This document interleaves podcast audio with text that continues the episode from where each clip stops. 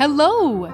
You are listening to the Plumfield Moms, and this is the Friday Feast.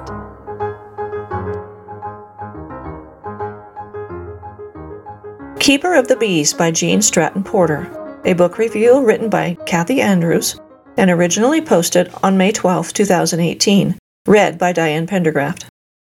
The Keeper of the Bees has to be one of my all time favorite books. When we talk about the love of things good, true, and beautiful, this book comes to mind.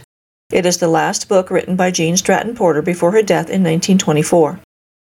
Our hero, James Lewis MacFarlane, a stalwart Scotsman, has recently been mustered out of the Army and discharged himself from an Army hospital.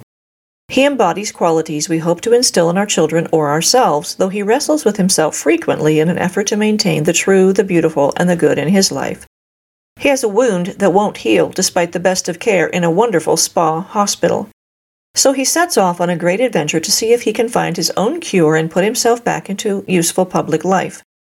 His time spent in the Great War has jaded him a bit toward humankind and God, but at every turn he keeps being reminded that God is still interested in him and his doings. After many twists and turns, Jamie, as his friends call James, finds himself the sole aide to an elderly gentleman, the bee master, who is in very poor health. As the man is being taken to the hospital, he makes Jamie promise to take care of his property and his bees until such time as he can return. Bees? Property? What does Jamie know of those? Nothing. But that does not stop him from promising. He honors his word, which leads him to meet his new neighbor, Mrs. Cameron, and the little scout, who are both bent on honoring their own promises. It has been Mrs. Cameron's pleasure to care for her friend and neighbor, the bee master. The little scout is the bee master's partner and current scoutmaster of a gang of rough and tumble boys who live to play cowboy and Indians, ride horses, have spitting contests, and perform feats of skill and strength. Frequent battles with Indians help them hone their shooting skills with bows and arrows and their ability to sneak up on things and people. One of their main obligations is to always play the game fair. Many of their antics remind me of my own child, even though I was not born in that era, and of watching my own children as they grew up on our small acreage. In fact, my oldest daughter could outspit all the boys in her junior high class, make some mother proud. Mrs. Cameron wastes no time learning about Jamie's unhealed wound, and with suggestions from him, they create a plan to see if they can make a difference. They want to use good air, good water, and good eating to see if their new regimen will have the desired effect. Mrs. Cameron is the kind of person who needs someone to look after and is very pleased to have Jamie near. As soon as the little scout learns that the bee master is in the hospital, there's nothing for it but to help Jamie succeed in his new job. There's much to learn about being good at taking care of the bees, and also about becoming a new good friend. Being scoutmaster is a full time job.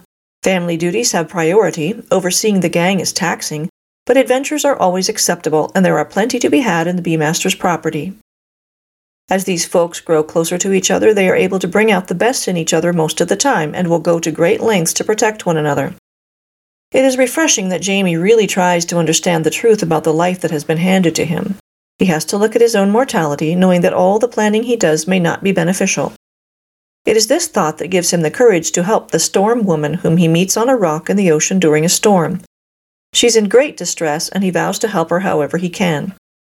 When he asks her what she needs, she says, I need a marriage certificate, a ring, and a name for an unborn baby. Not what he was expecting, I'll wager, but he is living on borrowed time, so he has no qualms about granting those things to this damsel in distress. He performs his labor ungrudgingly and becomes a married man who never expects to see his bride again. As time goes on, he learns that what he heard from the storm woman is not quite the story he was imagining. He has to deal with that truth as well. The beauty of this story touches my heart. I love the description of the blue flowers in the jacaranda trees. I actually got to see those trees in bloom when we visited California one summer. Boy, if I could make those things grow in Wyoming, I sure would. I add as much blue and purple to my flower beds as possible. Bees would be amazing as well. But more than the beauty of nature, I appreciate how the characters value each other and do not hesitate to support and help each other. There are definite rough patches that would make it easy to just dismiss an individual and forget about him. Instead, they figure out a way to make that rough time a valuable part of their lives.